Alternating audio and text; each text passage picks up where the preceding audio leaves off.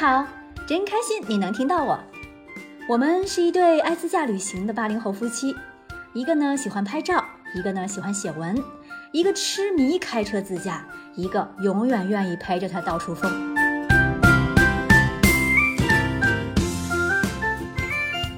这一次的云南行程是大交通加上昆明租车，走玉溪、弥勒、元阳、建水的小环线，并且要在路上跨年呢。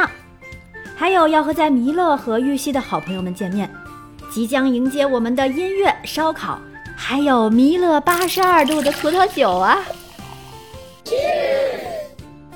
这次是十二月底出发，出发前就一直关注云南的天气，之前都是二十几度的大晴天，刚好出发期间全国降温，南方普遍小雨，心情这个荡啊！考验人品的时候到了。却发现，在云南这些天，无时无刻都在考验着我们的人品。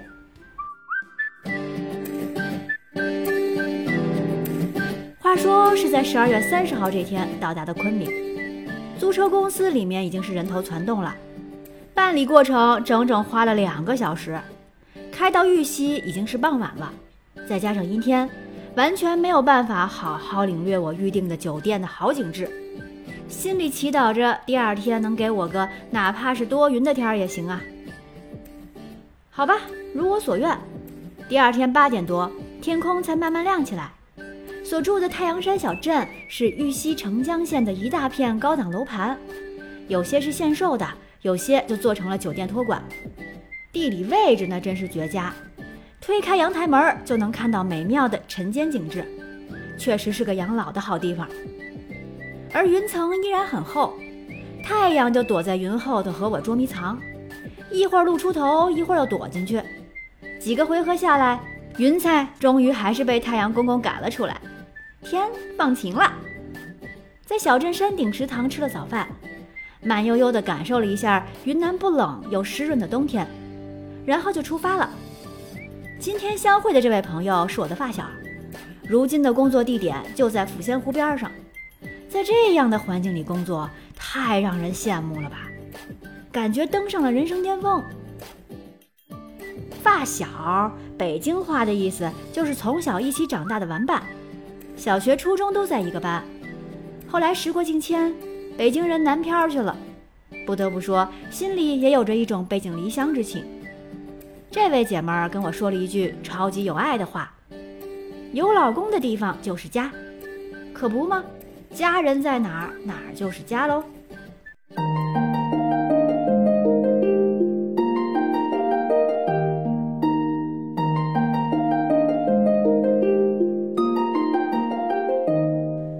说回到抚仙湖，音乐诗人李健二零零七年创作了《抚仙湖》这首歌，听得让人灵魂出窍，似乎飘到了美丽神秘的抚仙湖，于是便又有了传说。一日。玉皇大帝俯视人间，发现一颗蓝光乍现、镶嵌于云雾缭绕之中的明珠，顿时为之倾倒。他立即派遣萧十二仙下凡间临摹此景，以便带回天庭装饰一番。二位仙人下凡到此地，为眼前如山水油墨画般的美景所迷恋，便相辅观赏，竟忘了流逝的时光。日复一日，年复一年。二仙化为石像，与这仙境般的美景融为一体，故后世化名为抚仙湖。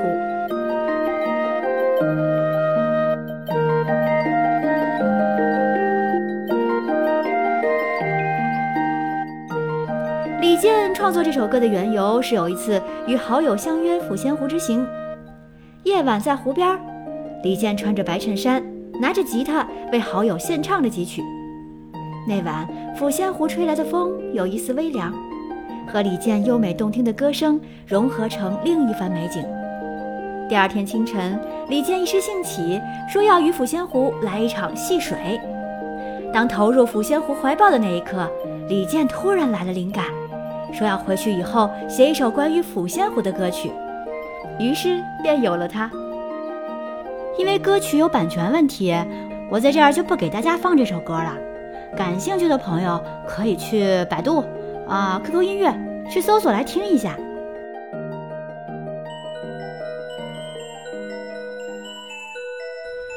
但是但是你一定不知道抚仙湖还有重口味的一面呢。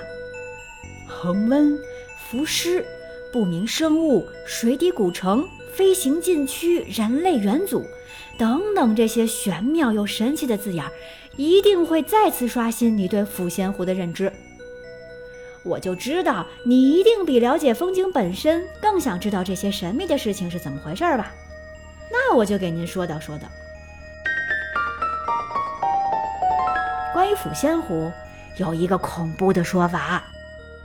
据沉入湖底的潜水员透露，抚仙湖水底下有大量的浮尸，尸体数不胜数，俨然成了一个巨大的天然人体库。这些水下尸体都是斜着站的，男尸向前倾，女尸向后仰，还会随着水的流动而游动，好像活人一般。在抚仙湖当地，经常能看到一种奇怪的大鱼出没。有位老人一次乘船过抚仙湖，到尖山时，狂风大浪，不远处看见一个像船一样的东西。仔细一瞧，却是一条大鱼的背脊。这么大的鱼到底是什么？谁也说不清。道光年间的《澄江府志杂役》中还有记载过，抚仙湖中出现过似马非马、似龙非龙、浑身洁白的生物，有时候还跳出水面飞奔如跑。如果能见到这种被当地人叫做海马的生物，就能马到成功哦。抚仙湖水下古城，早在1992年被当地人称为“水鬼”的潜水员发现了，两千年以后才引起轰动，考古队纷纷潜入水底考察。据了解，水下古城中有八座建筑组成的古建筑群，其中一座高二十多米、约十层楼高的类似金字塔的建筑，还有一个底座宽为六十三米、高二十一米。类似古罗马斗兽场的巨大建筑，在这些建筑群中，还有一条三百米长、七米宽的石板路，上面镌刻着精美的图案。另外的建筑很可能是当时举行祭祀活动的场所。如果平时天气晴好、风平浪静，站在附近的山上，偶尔可以看到抚仙湖水下古城的城墙显影。是谁建造了这些古城呢？又为什么沉入水底？关于古城，人们的猜测也是众说纷纭，但最有可能的是盛极一时的鱼滇古国，或汉朝素有的水底之城的鱼源城。现在的抚仙湖是禁止低空飞行的。早在抗战时期，一架军用飞机偏离航向，飞向了抚仙湖上空。结果鬼使神差地撞到了抚仙湖畔的老虎山上，最后造成机毁人亡。二十世纪八十年代，一架军用飞机飞到抚仙湖上空的时候，因仪表失灵，最终导致飞机失控坠入湖中。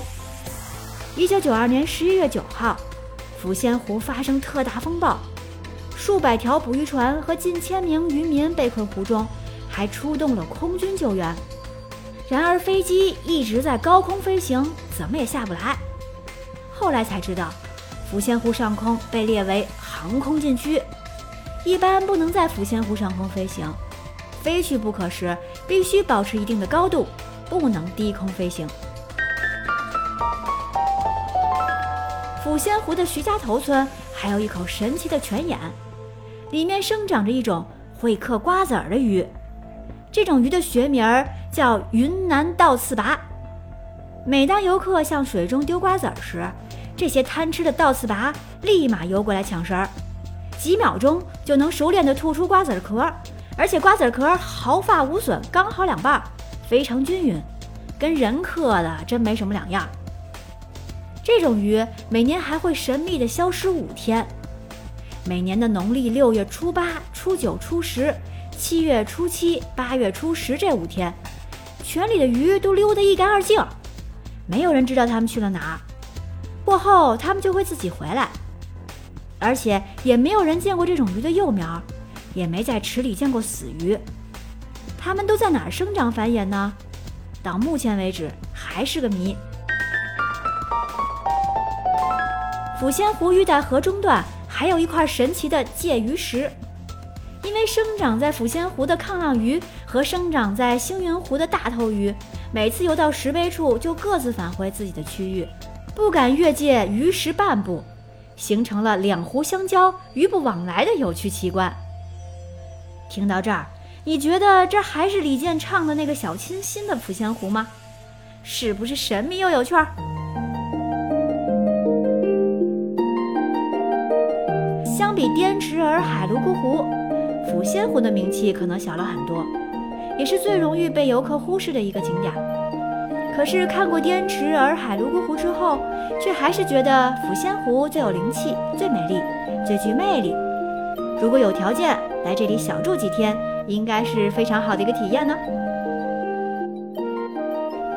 在玉溪开往弥勒的路上，路遇一大片油菜花田，还是发小发微信给我留言，告诉我的惊喜。